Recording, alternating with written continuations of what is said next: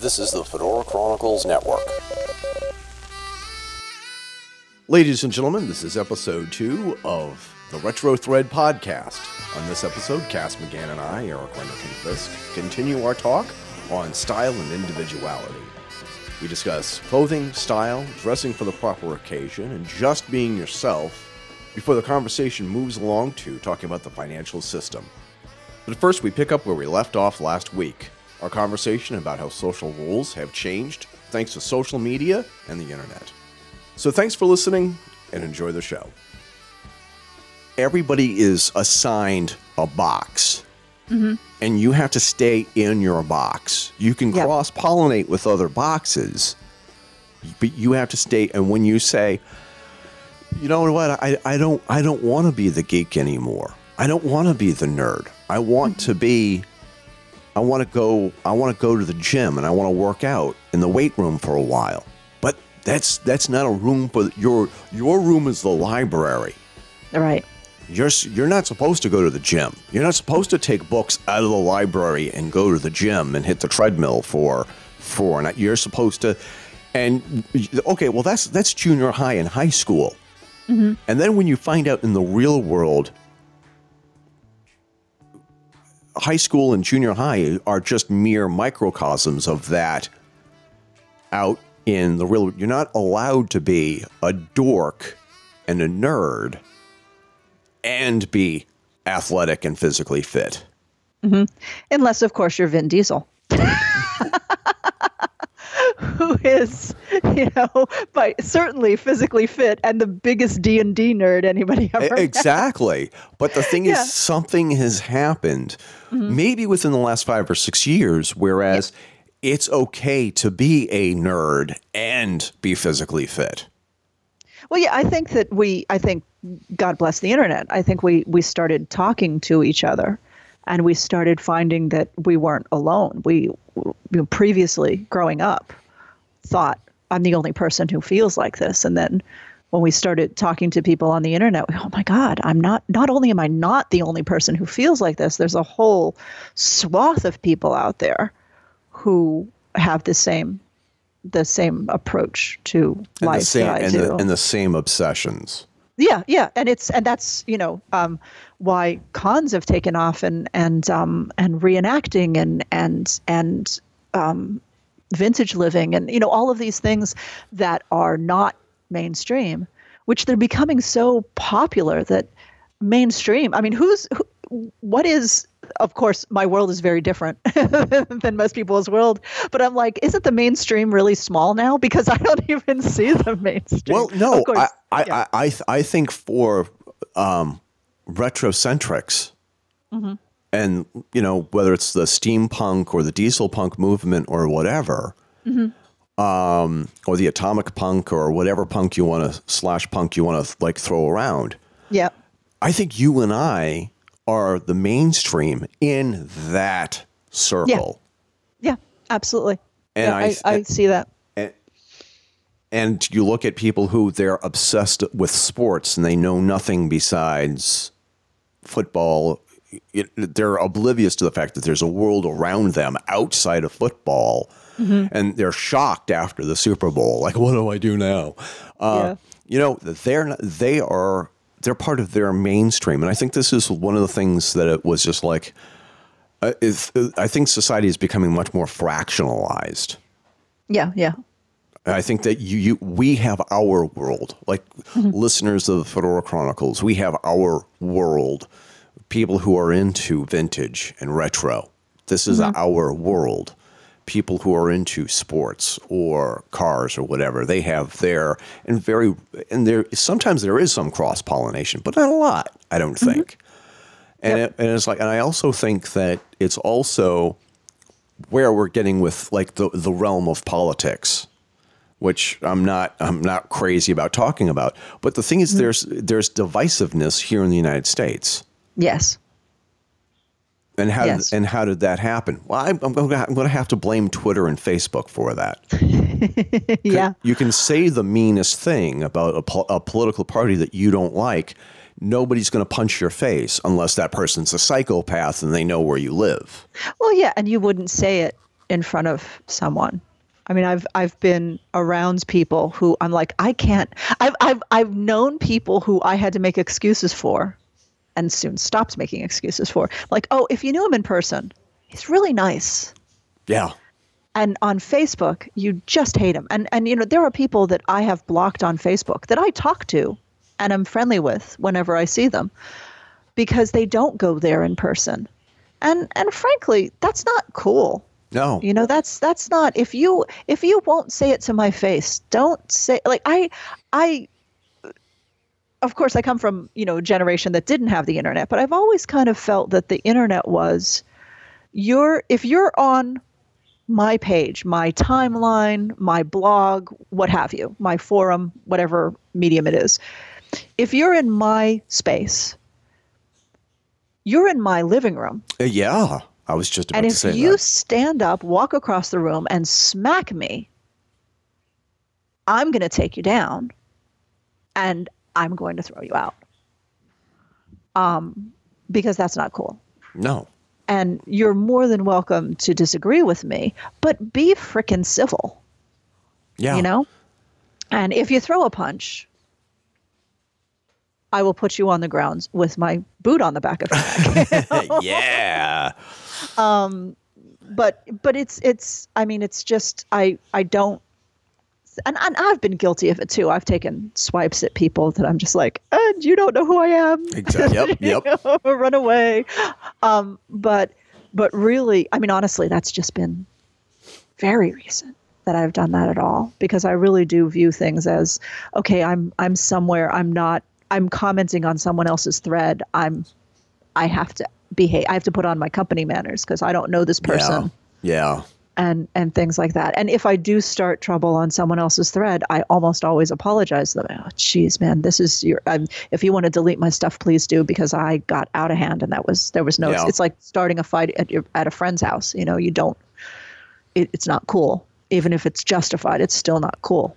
I, I, I and I, I've gotten to the point whereas is like I, I have been very, very vocal on on the notion that, um, like the entire political, uh, show that we watched. It's just it's just a show.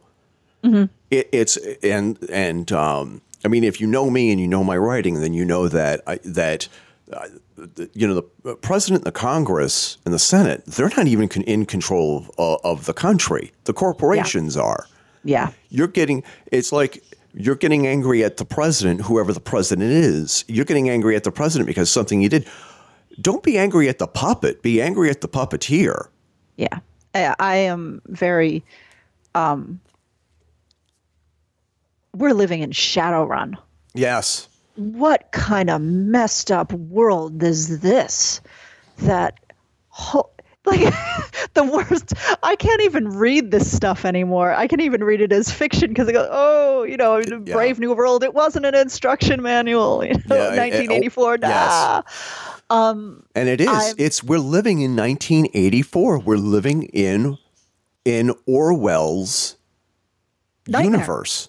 Yeah, and it's it's um the thing that is most disturbing to me, and I've had this. I had I, I recently came to this conclusion, and I don't know what to do about it. And I'm I'm kind of one of those people who I must fix it. You know, I can't just I can't just complain about it. I want to fix it, and it's very depressing because I don't I don't know how to fix it. Um, is that I was speaking to a friend who I never talk politics to because he's conservative and um, but one day I took a chance and I said, "D- "How do you feel about this subject?" And I think the subject was healthcare. And you know, I'm someone who, if it weren't for the ACA, I wouldn't have healthcare. I have a pre-existing condition, Sure, sure. and and I would not be covered. And and it's you know, it saved my life Yeah. and I I don't think it's the best system. I would much rather have a universal health system where insurance companies aren't involved. In the decision making, if the doctor says you need something tough shit, you Oh. you need something. Period.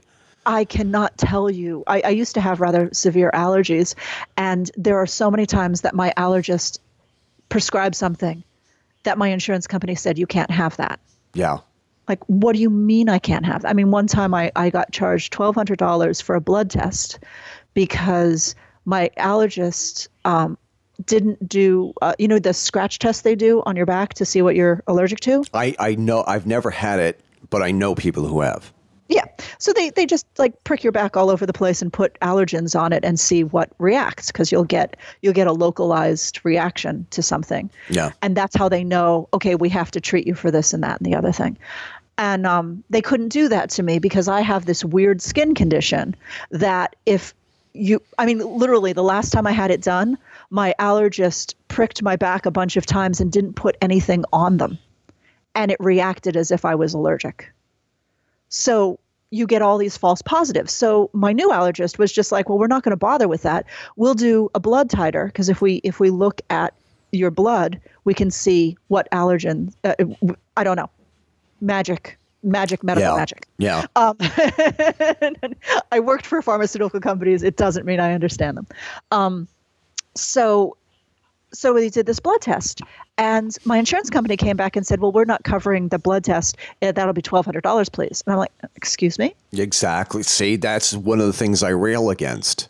That's And- one of the things I how uh, why why are you allowed to take part in the decision making process when you're not a doctor and you're not the patient? I don't understand that.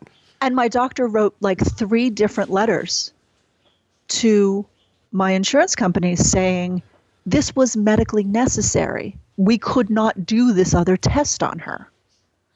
And they still were charging me and I and finally I said, "Take my house.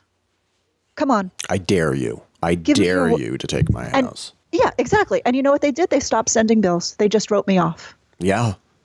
And um, because I'm like, I'm not paying for this. This is Yeah. not something that was a question. This was something that was ordered by my doctor, and I went to a clinic that you cover for blood tests Yeah. and had a blood. T- I had blood drawn.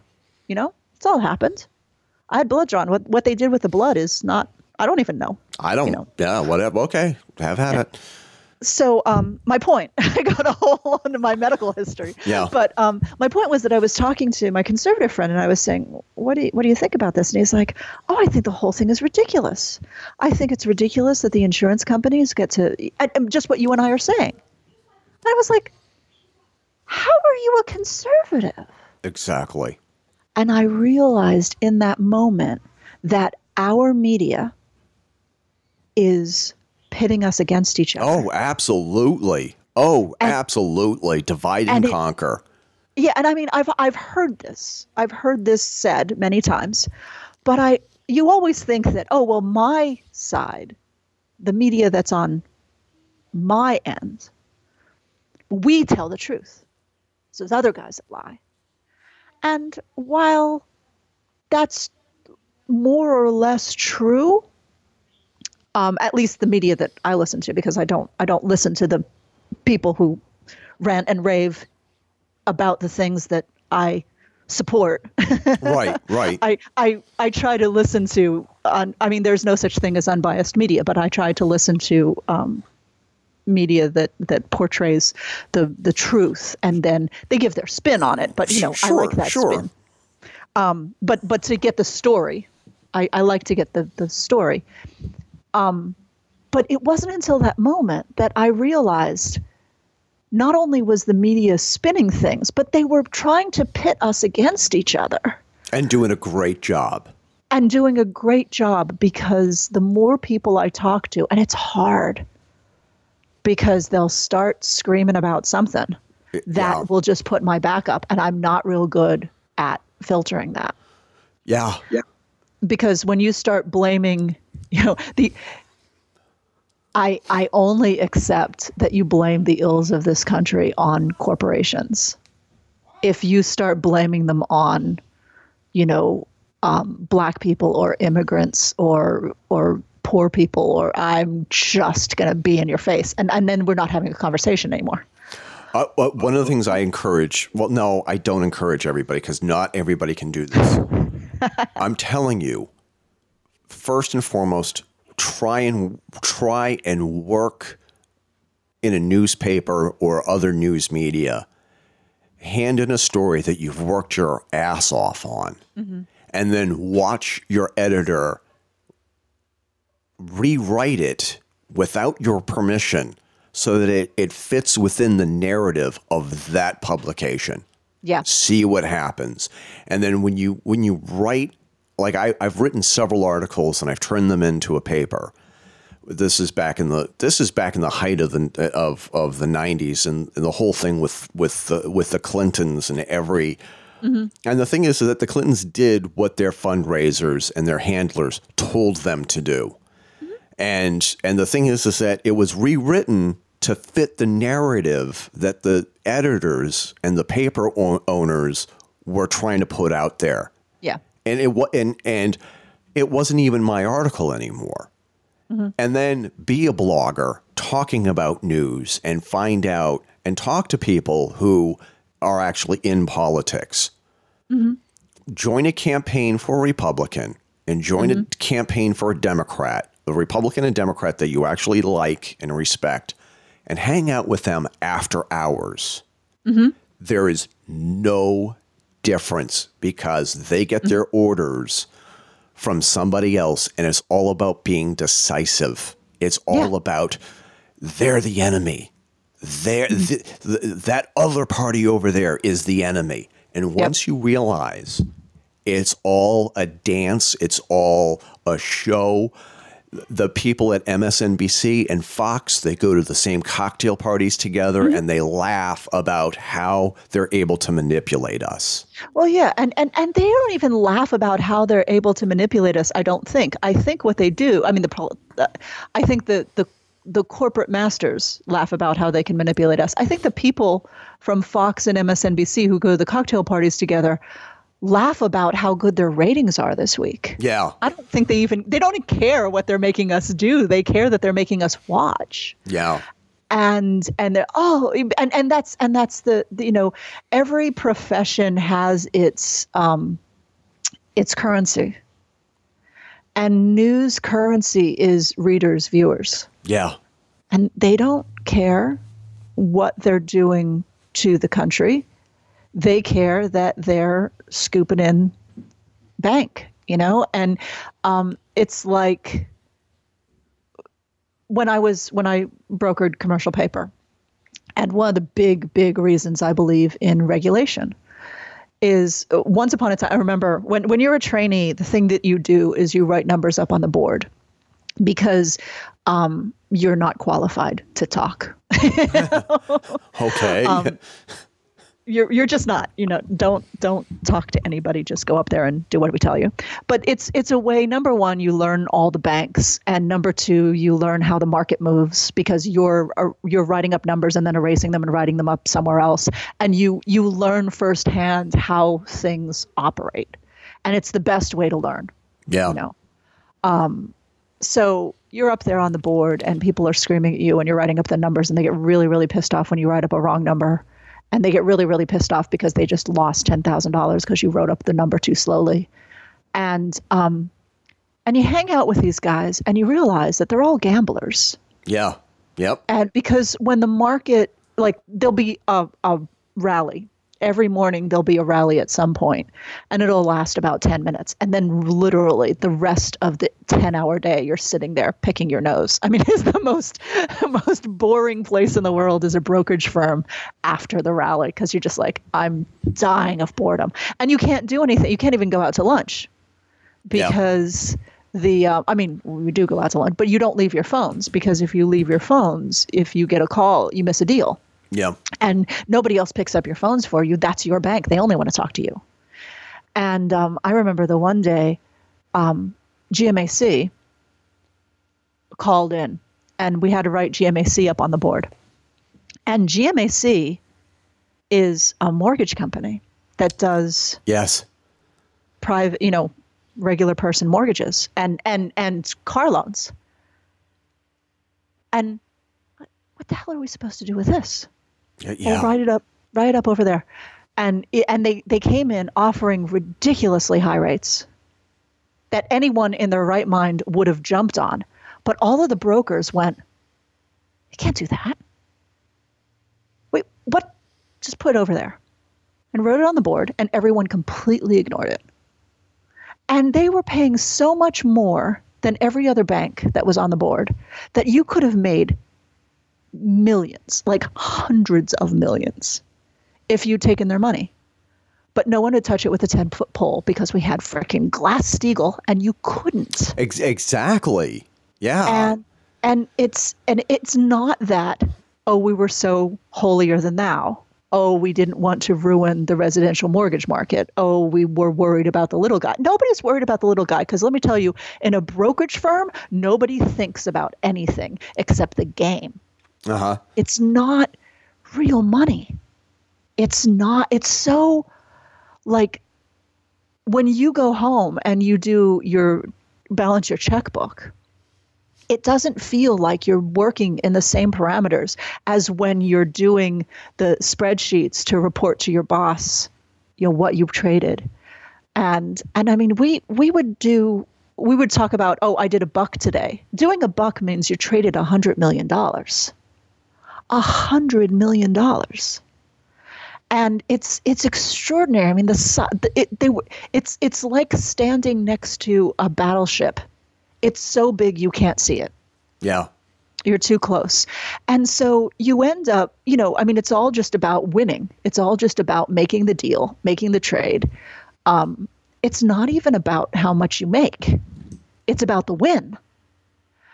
And and it happens so fast it happens so fast that if you write up a number on the board that's wrong if you write up a price that's no longer good and somebody makes a trade based on that even if it was good 30 seconds ago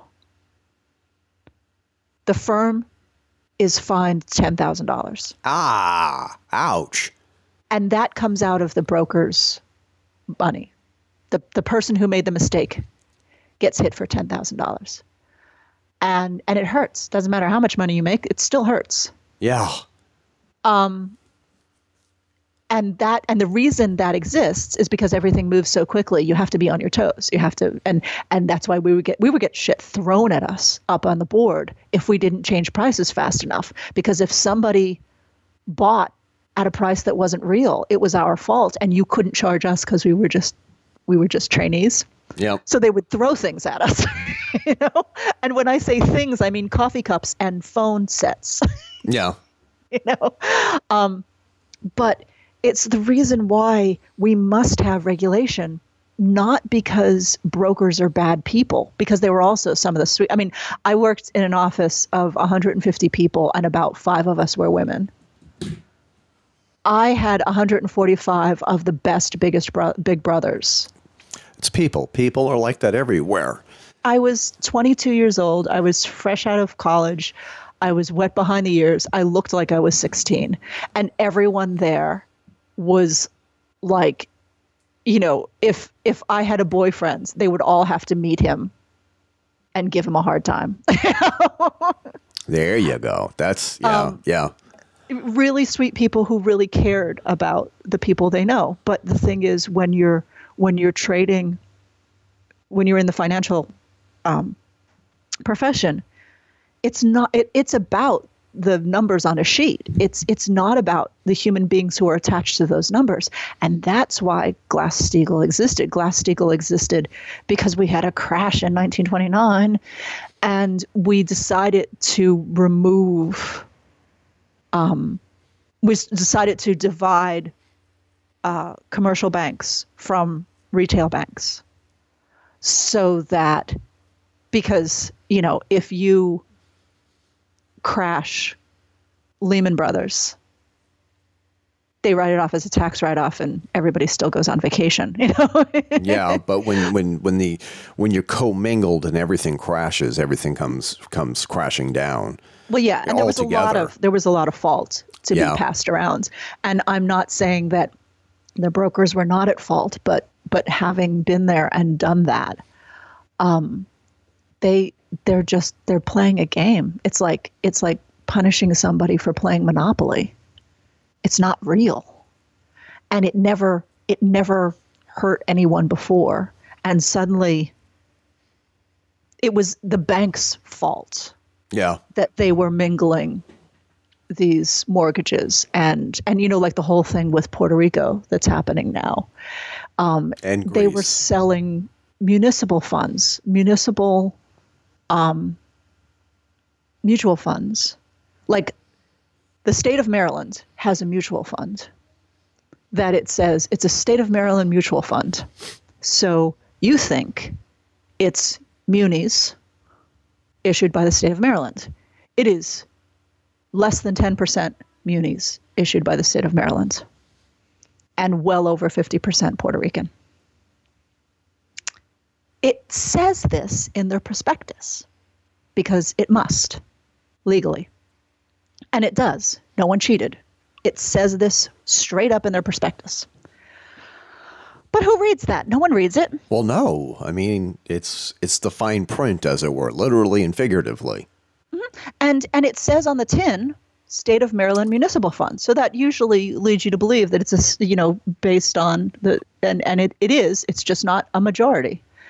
And that's why these funds went under because you had, you know, a AAA rated municipal bonds from the state of Maryland and a, a A minus bond from Puerto Rico and the A minus mi- minus. But I'm not. I don't even know if it was really A minus, but you know the um, just a step above junk bonds. You wouldn't have bought if someone had put that title on the funds, but they didn't. Right. And the reason we have prospectuses is because they're required by law. And I think that truth in advertising should extend to you can't call a mu- you you would have to call it the the the Maryland Puerto Rico Municipal Bond Fund Yeah. rather than you know um, or hell call it the Puerto Rico Municipal Bond Fund because if it's got over 50% Puerto Rican bonds Yeah. why are you even mentioning Maryland? It's way down the, the list. So, um, and that's, I mean, I don't believe in regulation because I don't believe in the free market. But I think the free market is a crazy bucking bronco, and you got to put a bit in its mouth. Because to be- pe- people tend to to believe that you're going to be trucking along and everything is fine, and you believe that you're going to stay on course, mm-hmm. and nothing is going to change between now and the end when when the loan or whatever financial institution runs its course and the and, and the term is over. There there are a couple of things that I saw that and I, I was working at the other end. I was I was I was working at uh, the telecom companies that were just growing by leaps and bounds because everybody was getting on the broadband bandwagon. Does that make sense? Yes. And one of the things is that we we would we would hardwire banks to the internet. Like we would like not just one T1 line, but multiple mm-hmm. T1 lines to this one Yep. bank. And uh, when I was watching all of these, because like right after the repeal of Glass Steagall, it was just like no holds barred. Mm-hmm. And all these mega bank mergers, mm-hmm. all these banks becoming like these giant, large, like we, we had like maybe five big banks in Boston. We mm-hmm. had like Shawmut, Bank of Boston, Bay Bank. I think maybe it was Fleet Bank one of them. I can't remember. And there's the fifth one. I, I it's like, the name slips me. And mm-hmm. when they all were like two became one, and then the five became one. And this is when these banks were becoming like too big to fail. Yep. A- and you saw these, and I remember watching the commercials for Quicken Loans. And you saw these people, well, you can get a smart choice loan where you could either pay interest only or interest only in the and, and the principal.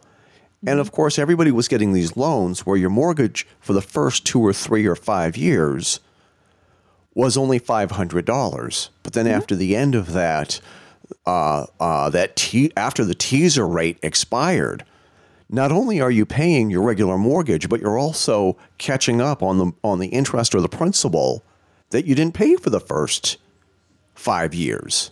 Yeah. I, I mean, you know, as a self employed person, how hard it is to get a mortgage. You know, how hard it is to prove to a mortgage company that, you know, you're you're legitimate. Yeah. Um, and I I did this.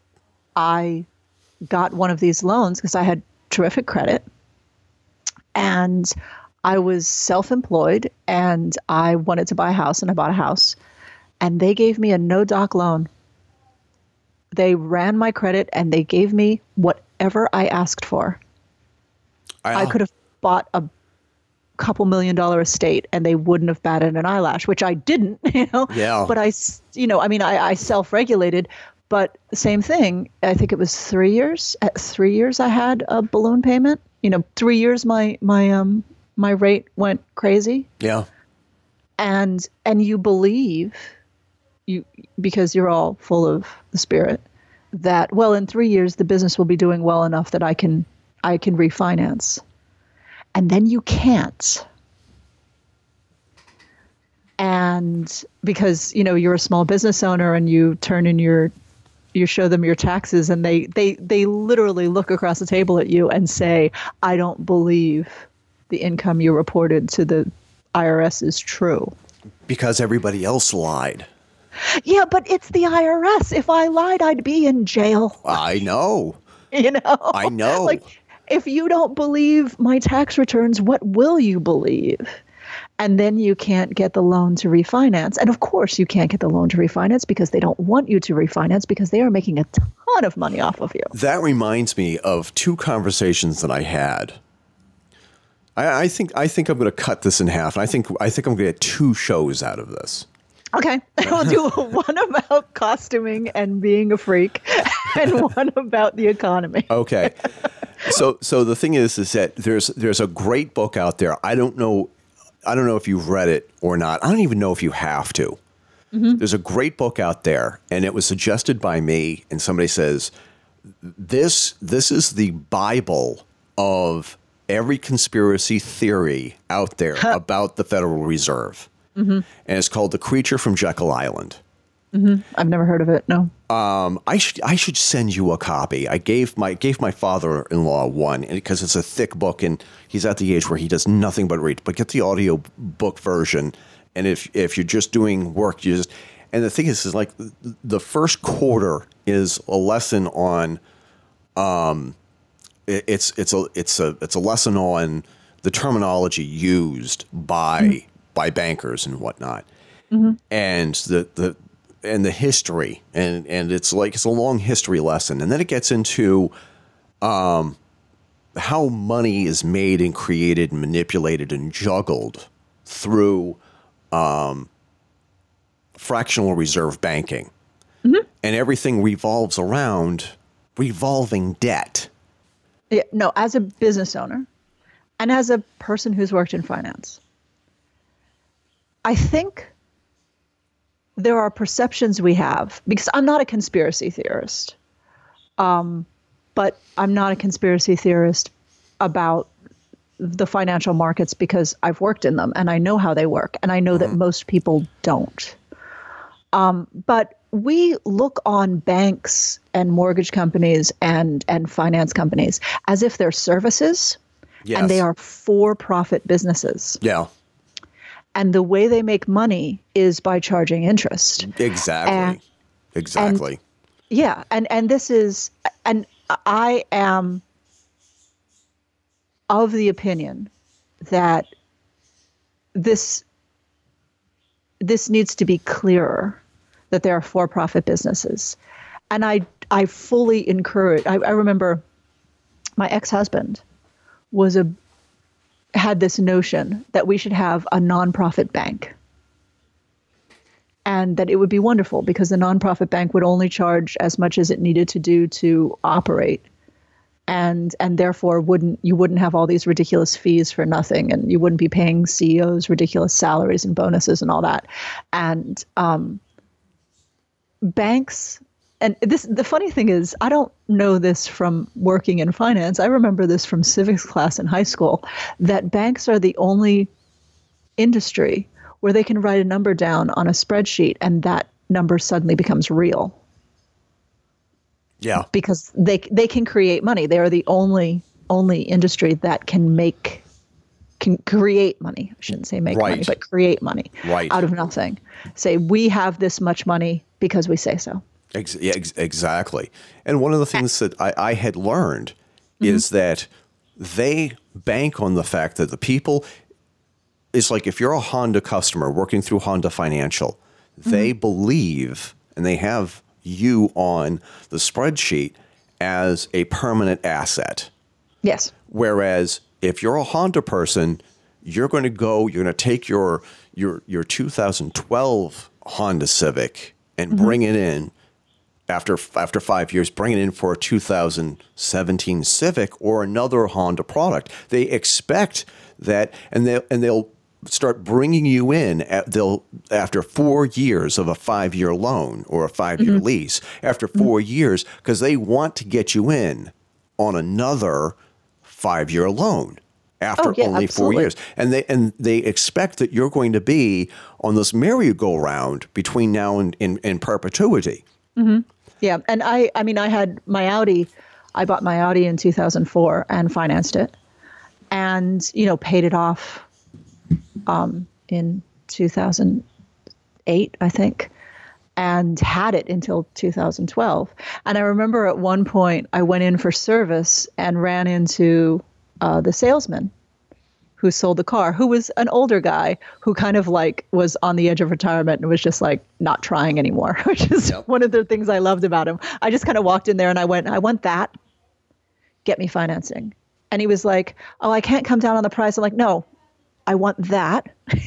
no, I, I'm just like, You tell me that's the price. I believe you that that's the price. Go write me a deal, you know. so, so you know, I I didn't make him work hard for his sale, so he was kind. When I came back in, he was like, "I got to ask you because management makes me ask you. Um, do you want to look at something else? You know, you're three years into your your car loan. Maybe we want to upgrade you to the next thing." And I'm like, "No, because you ruined the TT." Yep. and I like my TT, and my TT is perfectly good. And why would I trade it in on something that your company has ruined? you know? Ju- just to make sure TT stands for Oh, um, uh, Audi TT. It's uh, it, that's what it's called. Oh, Um, okay. Roadster. Okay. Yeah, the Roadster. Um, so uh, it means something, but it's possible it's German. Okay. I'm sure one of the T's is turbo. But Okay. Not entirely certain. Um, but yeah, it's a it's a cabriolet. It's a it's a roadster, and um and beautiful, lovely. One of my favorite cars that I ever owned. I loved it, and the only reason I sold it was because I was moving to um, the Virgin Islands, and who needs heated seats and leather? you don't want you don't want a car with a leather interior in the Virgin Islands. No, I can't imagine why. No, um, but you know, and and he was he was real easy on me. He's like, you don't really want. It. I'm like, no, I don't. And he never asked me again. But that wasn't what he was supposed to do. What he was supposed to do is ask me, you know, every six months, and they mail you things about, oh, and we have all these new. Cars. And I'm like, I know people who are on this roller coaster, and and it's it's partially their own fault, but it's also partially you know, who in their right mind would drive the same old car if you could have a brand new one every three years? Well, the people on- who are doing the numbers. yeah, yeah. And and the thing is, is that and and it, this gets into real conspiracy theory territory, where um, I had somebody sitting down here in my office, and we were talking about the whole concept of too big to fail.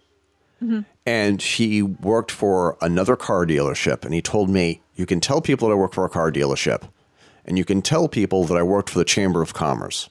Mm-hmm. in this town, but you can never tell them my name, the town I live in, or even the dealership, the the, the brand name of the car that I that that uh, that I sell for. Mm-hmm. And he said, "Here's the un the ugly truth. What you see is our primary lot. Yeah. If you're lucky, you get to see our secondary lot because that's mm-hmm. where we have all the. But God forbid you ever see our tertiary lot because that's where they put all the cars that were brand new that they were never able to sell. Mm-hmm. And um, Mercury and Chrysler had this huge problem or, or, eh, back in the 2000s. Whereas you have to sell these cars, you even have to sell them at a loss because you get these factory rebates. Mm-hmm. And on top of that, you have to do something with the cars that you don't sell. There Yeah. are there are acres and acres and acres of property that is hidden from the rest of the world here in New mm-hmm. England from the orbiting towns, dealerships where they mm-hmm. have American made cars that never sold. There are mm-hmm. brand new 2004, 2005, 2006 cars that are brand new. They've ne- they've never been owned. They've never the only time that they've ever been driven is when they've been driven from one lot to the next mm-hmm. or driven off the, the the factory floor, the factory mm-hmm. building. And they're just sitting in these lots rotting. And they're there and they're hidden away from the pro- from the world to inflate the price of the cars that are coming off the truck. Yeah, sure. Because supply and demand, if you have too much supply, if more supply than you have demand, the price should go down. But if you remove the supply from the supply chain, Yeah. yeah, I mean that's that's simple econ. That's not even conspiracy theory. That's just simple economics. It's so people don't realize what's going on, and and to bring it back to um, a wonderful way to bring this back around to tailoring. Of course. well, there you go. Um, the the to touch on a moment the idea of too big to fail because one of the arguments I get in with my conservative friends is oh we should have never bailed out the banks we should have never bailed out the uh, the car companies like I, I I agree and I don't You, and, you and me both. You and me both. yeah. At the time, we absolutely had to because the failure of our banking system would have plunged the entire world into a depression we likely would not have survived. And that's not doomsday talk. No. That's we came c- pretty close to scraping bottom as it was Yeah. and and we really needed to do that. However, the problem is that I- tried to get an SBA loan right after the banking failure, maybe a year after the banking failure, and everyone was talking SBA loans, SBA loans. My my bank was pushing SBA loans. I wanted to get a twenty thousand dollar loan, which is chump change. And I walked into the bank, this bank that I do all my banking with, and they say, oh, go with a small bank. And there's no such thing really, but I went with a small bank, small local bank, and I knew everyone. And they're like, oh, well, can we make you a loan? I'm like, yes, you can make me a loan. I want $20,000 because I want to buy new printing equipment and new computers and new software. And because I was I was just running a lot of old stuff and I want to, you know, um, upgrade. And I want a $20,000 loan. I had two $10,000 face value T bills that I put up as collateral. T bills you take to the counter and they will hand you $10,000 in cash. So we're not talking about something that has to be traded or um, whose face value changes. We're talking about you can take it any moment to the counter and, and cash it. I put these two T bills up as collateral and they would not give me a $20,000 loan. Hell. And and and then what I ended up doing was just going, well, hell with it. I'm to do the I'm just to cash the T bill, which is what I did. I cashed the T bills and and uh, and and bought the printing equipment outright. Um, and they wouldn't make me a loan because although our president had signed all this legislation to encourage the Small Business Administration to open up loans and everything, ultimately the banks have say because they are private institutions. They're a small business just like yours and mine. Yeah. And you can't put a gun to the head of a small business or a large business and say you must sell the thing to someone who is not a good customer. So the bank said, her credit's no good. My credit was fine. Of course. yeah. Yeah. My credit wasn't excellent, but it was fine. Sure. Um, and plus, I've got collateral equal to the face value of the loan. And actually, the president of the bank said to me, I don't know what they're doing, but they will not talk to me about this. And I'm like, how many small business loans have they made this quarter? And they said they're not making any Yeah. They're hoarding the money. They're because the the Fed funds rate was so low. Fed funds rate was as close to zero as it's ever been, and they're not going to make any money. of course not. So yeah. it's it's just like saying, um, okay, you're a business, and we want you to sell at cost. That's exactly what it was. That's the best way to look at it.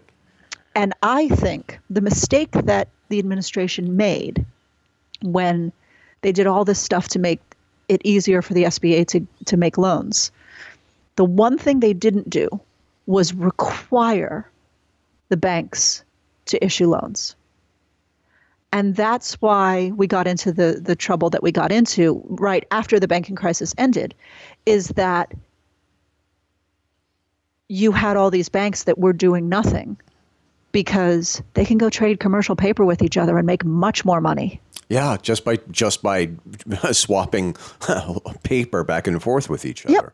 Yep. Overnight, overnight loans. You know, by tomorrow morning, you're this much richer. Yep. And um, so, you know, the way the Fed is supposed to work is that you drop the interest rate, and that encourages people to want to to get loans. But if you drop the interest rate too far, the banks go, "There's no money in this." Exactly. Yeah. Yeah. And what what we needed to do was shut down their ability. You know, the government needed to regulate them. The government needed to say, "Hey, either you do this, small business loans." You know, let's put these criteria on that are legitimate criteria so that you don't it doesn't hurt you. Sure. But either you make these small business loans or we're removing your FDIC insurance or whatever, you know. Um, put a gun to their head. If we were going to bail them out, there needed to be consequences, and there there weren't the proper kind of consequences. And I don't think we realized. I don't think anybody envisioned that banks were just going to go, yeah, we're just not going to trade. yeah. Yeah. And but that's exactly what they did. That's that's the scariest part right there. Is that that that's you you cannot tell somebody to do something, Mm-hmm. you know, unless of course you're playing tit for tat. We'll give you this money. We'll give you this money from the treasury, Mm-hmm. but you have to do so. This is what you have to do with it. Exactly. Exactly. And that's that was a requirement that needed to happen that didn't. And that's really the only problem I have with the bailout is that it it didn't it didn't do that. And so they just went, "Yeah, okay. You bailed us out and now we're just not playing." And now we're getting into other controversies with, with uh, you know, executive compensation and stuff like that, and it Oh, just yeah. looks bad. It it looks bad. That there were not torches and pitchforks in every financial district in every city of this country is amazing to me. I don't know. I was like, you guys are going to get yourself killed, and and they didn't. And it's it's still shocking to me that nobody. You know, I mean, if I lost my house, I'd be there with a pitchfork. Yeah. Be there. But I think that I, I think that the, the sad thing that's happened in our society, our Western society, is that we're so dependent on debt. I mean, you know, being a historian, you look at 18th century and 19th century Europe and how being in debt was a crime, you know, to a certain greater or lesser extent. And and that was like the horrible thing you could say about someone is that they were in debt. And now, if who do you know who's not in debt? I, I nobody. I mean, I was debt free for a little while, and I went and and got a car loan because my my credit rating was dropping because I had no debt. Yep. That's how they get you. That, that is Yeah. how they get you. And the problem is that our society is now based on this revolving debt. We need to have debt to buy a house because no one can afford to buy a house. We need to have debt because we need to have cars because we need to drive to our jobs because there's not you know public transportation that's worth a damn. You know, we need to buy um, business casual clothes that are clothes that we would never wear any other time in our life, and but we need to wear them because our job doesn't allow us to wear this or that. Yeah. So we have to wear this thing. Yeah. And and I think that you know if I proselytize for a moment, this this shit's got to stop. Yes. Um, and, and and this is how I bring it back to tailoring. We are we have turned into such a disposable society that it's it's bull. I mean, I I am a car lover. Do not get me wrong. I am a mm-hmm. motorhead. Uh-huh. I love sports cars. I don't have a car right now What? because I don't have a car. I don't need one. I I mean, my husband has a car and we both work from home. And I I mean I just don't I don't I haven't had a car since I sold my Audi when we moved to the Virgin Islands. I didn't need a car. Um and it's it's and, and the way you said what? What? How could this be? It's inconceivable. Because the thing is, not. for a second there, I had this picture of you and your husband not having a car. Oh no no no no no no. Okay, No. I mean okay. and and you know and but but if that were possible, we would do that. Yeah. It's just not it's not possible in this country. Um, like if we could use public transportation, if public transportation were like it is in, in Japan, you know, I lived in Japan for a while and there was nowhere you couldn't go. I mean, I went to visit grandma who lives out in a farm. I don't even know the name of the prefecture. It's so far out. No one knows the name. You know? Sure. and you could go there on a train and someone will pick you know one of the family will pick you up at the at the train station but you don't have to have a car to get there you know and and the you know family would have one car. And um because you don't have to take the car to go to work because there's there are trains and they're good trains. They're not crap. Um they're buses and they're not crap. They're you know because not in in the United States it's like the lowest rungs of society take public transport because they have no choice but in other countries everybody takes public transport because it's good and why would you park in the city if you didn't have to you know Oh, yeah, um, exactly. yeah, but I mean, I worked in in Lower Manhattan, and there were guys who drove in from Connecticut who drove in from Connecticut every day, and I'm like, why do you drive? Well, and there's a there's a parking garage under the World Trade Center. I'm like, yeah, and you drove in from Connecticut. That's like two hours. Why do you? I don't Why would you spend that. two hours? Yeah. I spend two hours on the subway coming in from the ass end of Brooklyn, but at least I can nap. you know? yeah, yeah. I, I and I've driven that route from Connecticut into New York City, and it is just like, what the hell are you thinking? I couldn't do it every day. Yeah, and think about it. Most people don't. You know, the fact that it's that crazy, and that's not most of the people who are going into the Yeah. city to work every day. Most most people don't do that because it's nuts. And he, he did it because it was just like, oh well, I'm I can afford it. Like you're an ass.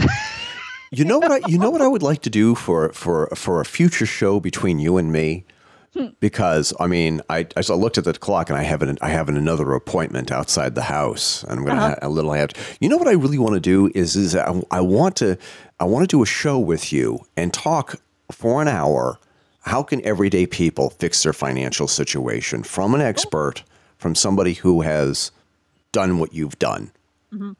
I, I have to add the disclaimer, and we will absolutely add this dis- disclaimer on the show that I am no longer a license. I'm no longer licensed by the NASD, so I'm not allowed to give advice professionally, Okay, but I can editorialize.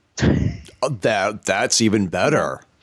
Um, Absolutely, I can do that. I can, you know, I mean, that's how we get around it. It- It's just you. Uh, there's this thing you have to do when you're an ASD licensed and say, um, I can, I can only, or or I can give you advice, but I can't counsel you. There's there's vocabulary. We'll find the vocabulary, so we say it right. And yeah, Um, but and and quite frankly, you know, I'm not NASD licensed anymore, so I don't have to listen. But I can't tell you, I can't tell you what to do with your finances. I can just tell you what I did with mine and fixed it. You know what I mean? okay. Kind of, kind of splitting hairs, but you know what I'm saying. And, um, and if you'd like, send me the disclaimer that I have to put on the show page too. Yeah, yeah. Uh, I'll I'll dig something up because and and quite frankly, I don't know because I'm I'm a private citizen now who's not licensed, so I might not have to say anything, but I'd like to say something because I don't want people thinking that, you know, I'm speaking with the word the the voice of God. Yeah. um but, you know, I have some I have some ideas and I've proven them right and maybe they'll work for you. Uh, yep. kind of thing. But yeah, I mean, I mean, let's do it because I I give I give financial advice to friends all the time. That would and, be great. Um, and the, it, it, but it, it's difficult, you know. I mean, I recognize that if I had to go outside the house every day to go to work, I would need a car. Mm-hmm. I, I don't have one because I don't need one. And and every once in a while we talk because I love my sports cars. And for a while, when we first moved back from the Virgin Islands, I bought myself a present. It was a, a Lotus Elise. and um, it was my present Yeah. to, to compensate me for having to be in Pennsylvania. Um, but ultimately, the roads here are just awful. Yeah.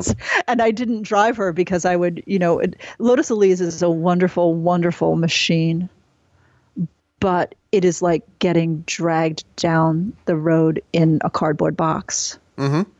And if you're driving on roads that have potholes and seams and and inconsistencies, it's not only uncomfortable, but it's actually dangerous because it's such a, a precision machine. You can lose control of it by going over a, a bump. Um, so I got rid of her. But you know, I would love to have a car that I just had for fun. But it's it's one of those things that well, I don't have forty thousand dollars to throw at that Yeah. and I don't want to finance anything because it's not I don't need it. And and believe me, I'm like I'm I love luxury. Mhm. But there's stuff that's luxury and there's stuff that's just too much stuff. And um and I think that, you know, in my my crotchety old lady way, I, I think that, that the big lesson our society needs to learn is that maybe you don't need two cars. Maybe you don't need all that stuff. Maybe you could live in a smaller house, maybe, you know, XYZ, and you'd live a better life because you wouldn't be so fretful over your finances all the time. And more importantly, these financial institutions who we we do think of them as services. We think of them as like the phone company, electric company, which which are also you know for profit institutions. But but you know if the if the electric company was that's probably not a good example. If they were charging egregiously more for electricity, it it wouldn't be right because you need electricity. So why do we allow banks to charge egregiously more than they should because we need them? Yeah. ultimately, you know, people talk about, oh, the free market will fix it. Well, I'll tell you what the free market won't fix. The free market won't fix uh, an industry that manipulates the free market. If you, they've made you need them. And that is the definition of a monopoly. And that's something that is contrary to the proper operating of the free market. Yeah. And it gets back to the entire thing where banks and insurance companies started to call what they do products mm-hmm. instead of I mean it's a loan. It's a it's a it's an agreement. When you Oh, start yeah. when, it, when you when you start calling a product, then that means that you have to keep cranking out new product to to stay ahead and make a the terminology is upside down and is crazy and and the idea that a company like Quicken can call their Oh God. They can call that the smart choice loan, and the idea that they get get away with that. How come the FC, uh, not the FCC, but uh, how come how come somebody hasn't slapped them down yet? I I, Yeah. I don't understand that. Yeah, because you're because Glass Steagall's gone because you're allowed to do that. I- Um, and and isn't one of the the famous um, sports complexes? And I'm not a sports person, but isn't Neither am I. isn't one of the famous sports complexes now called the Quicken Loan Center? I think it instead is. of being called like Wrigley Field or something. Something like know yeah, like that. yeah, and I that horrifies me. You know, um, that's just like it. That's like something out of 1984. I'm like, what do you what what? You know, How and, that and- right? and and I'm going to tell you one of the things that I, w- I'm I'm dying to talk to somebody about this book that it's, I'm rereading, and it's from Christopher Hitchens. Why Mm-hmm. Yep. Orwell Why Orwell Matters. Mm-hmm. I, I got I've got to talk to somebody about this book. Yeah, when, when I, get I haven't read it, but I love Christopher Hitchens. It's very It's a insightful. it's a dense book. He says more in one page than a lot of authors do in one chapter. Yeah, I'll have to I'll have to read it and then we can have a chat. All right. Um, But uh, to bring it back around to tailoring, it's it's all part of this disposable society nonsense. You know, um, I I sew on a sewing machine that is at least fifty years old, and I'm actually replacing it with a sewing machine that's seventy years old because I like it better. And that's not because I'm kind of some weird retro person. That's because the new stuff doesn't hold a candle to it. You know, what I need to do, I don't need all your fancy little stitches. I need something that's made out of cast iron because I'm Yeah. going to beat it. yeah. and I don't I don't need it to do all this fancy stuff because I don't do that fancy stuff on the machine anyway. I do it by hand. I need it to sew a straight stitch and then stop. Yeah. Um and it, you know people are like oh you know you're so retro that you sew with a retro machine it, it really it isn't that at all i am very very much a modernist in a lot of things but if modern stuff doesn't do the job i mean it, it annoys me that modern stuff doesn't do the job Yeah. Um, and like for example with cars i love modern technology in cars Yep. oh my goodness.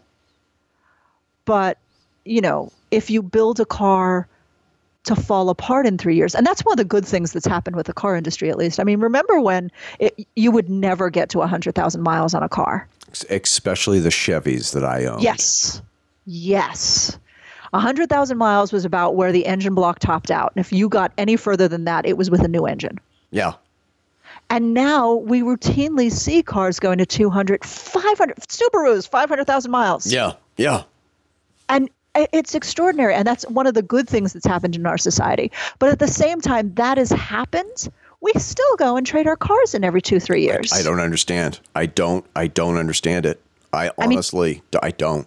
from a fashion point of view i understand wanting the new shiny i understand completely wanting to have the new pretty thing totally understand it but and i, I understand wanting a pretty car but a car at base must be functional and do the thing. Yeah. you know?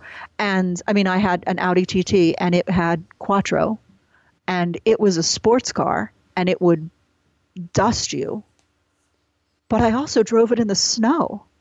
You know? I mean it was it's it really kind of funny and everyone i, I remember driving past subarus in the ditch.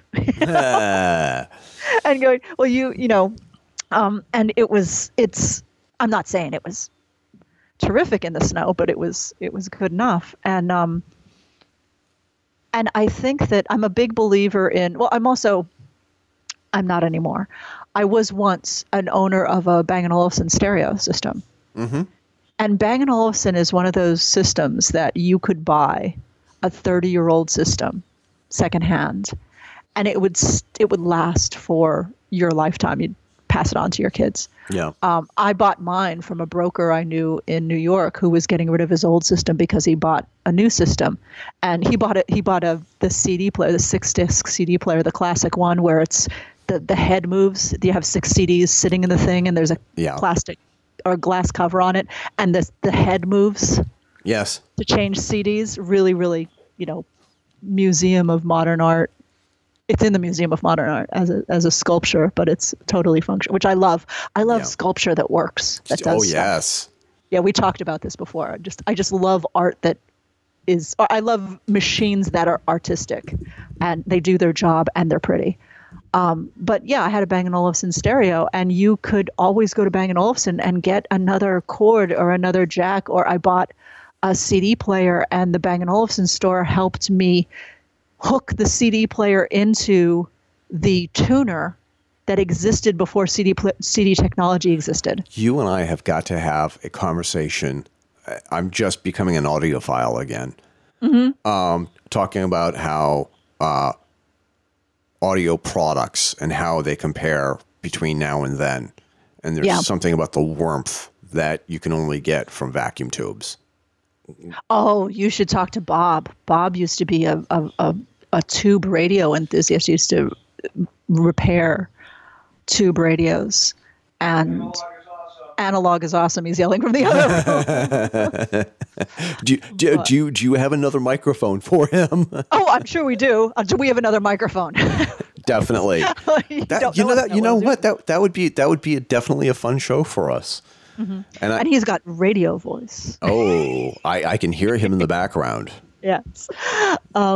I have I, I I have the face for radio, so I, I, I yeah, right. he says he says so does he. Um, but it, I mean, yeah, it's. I I think that. And and to bring it back around to tailoring because that's what I'm supposed to be talking about.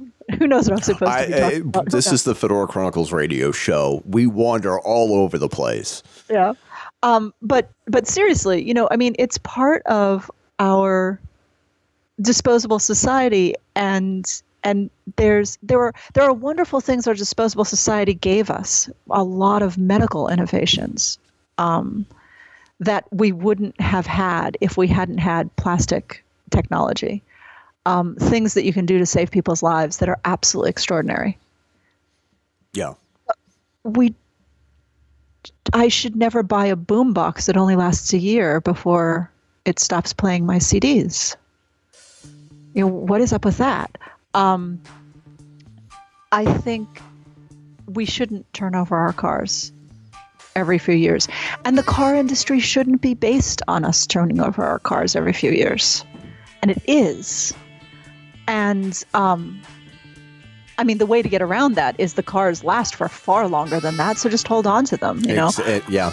Yeah. I I have friends who have 20 year old cars that they it, they were passed down to them by their parents, and they still have them and they still run perfectly.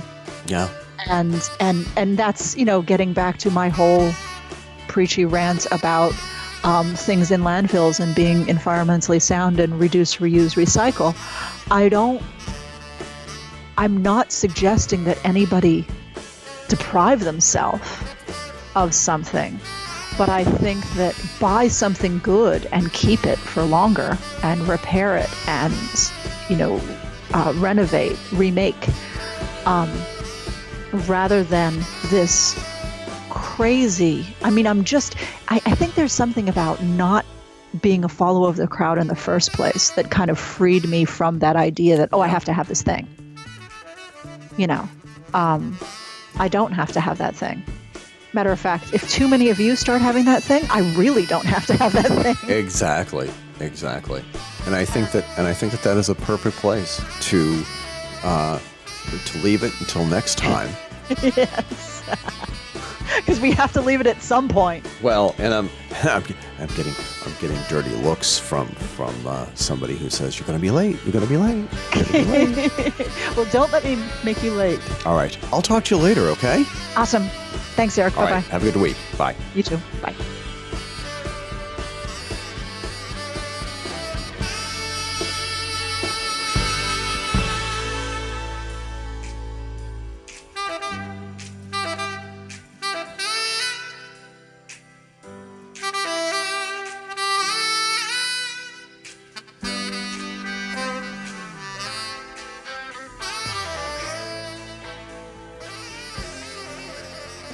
This has been the Retro Thread podcast with Cass McGann and Eric Renderking Fisk. You can find out more about us by going to our show page, retrothread.com and thefedorachronicles.com slash retrothread. There you will also find a link to Cass's business, Reconstructing History, with countless patterns for you to choose from so you can bring your own retro vibe to your wardrobe. Our theme song is from Lina Sax. The song is her cover of the song Under Pressure by Queen and David Bowie. Check out all of her music at linasax.com. The Retro Thread podcast and other shows on the Fedora Chronicles have been brought to you by our listeners. Check out our homepage to find out how you can join in and participate. There you will also find links to our Facebook, Twitter, and Instagram accounts and other social media outlets. So until next time, for Cass McGann and myself, this is Eric Renderking Fisk signing off. Keep your chins up and your fedoras on.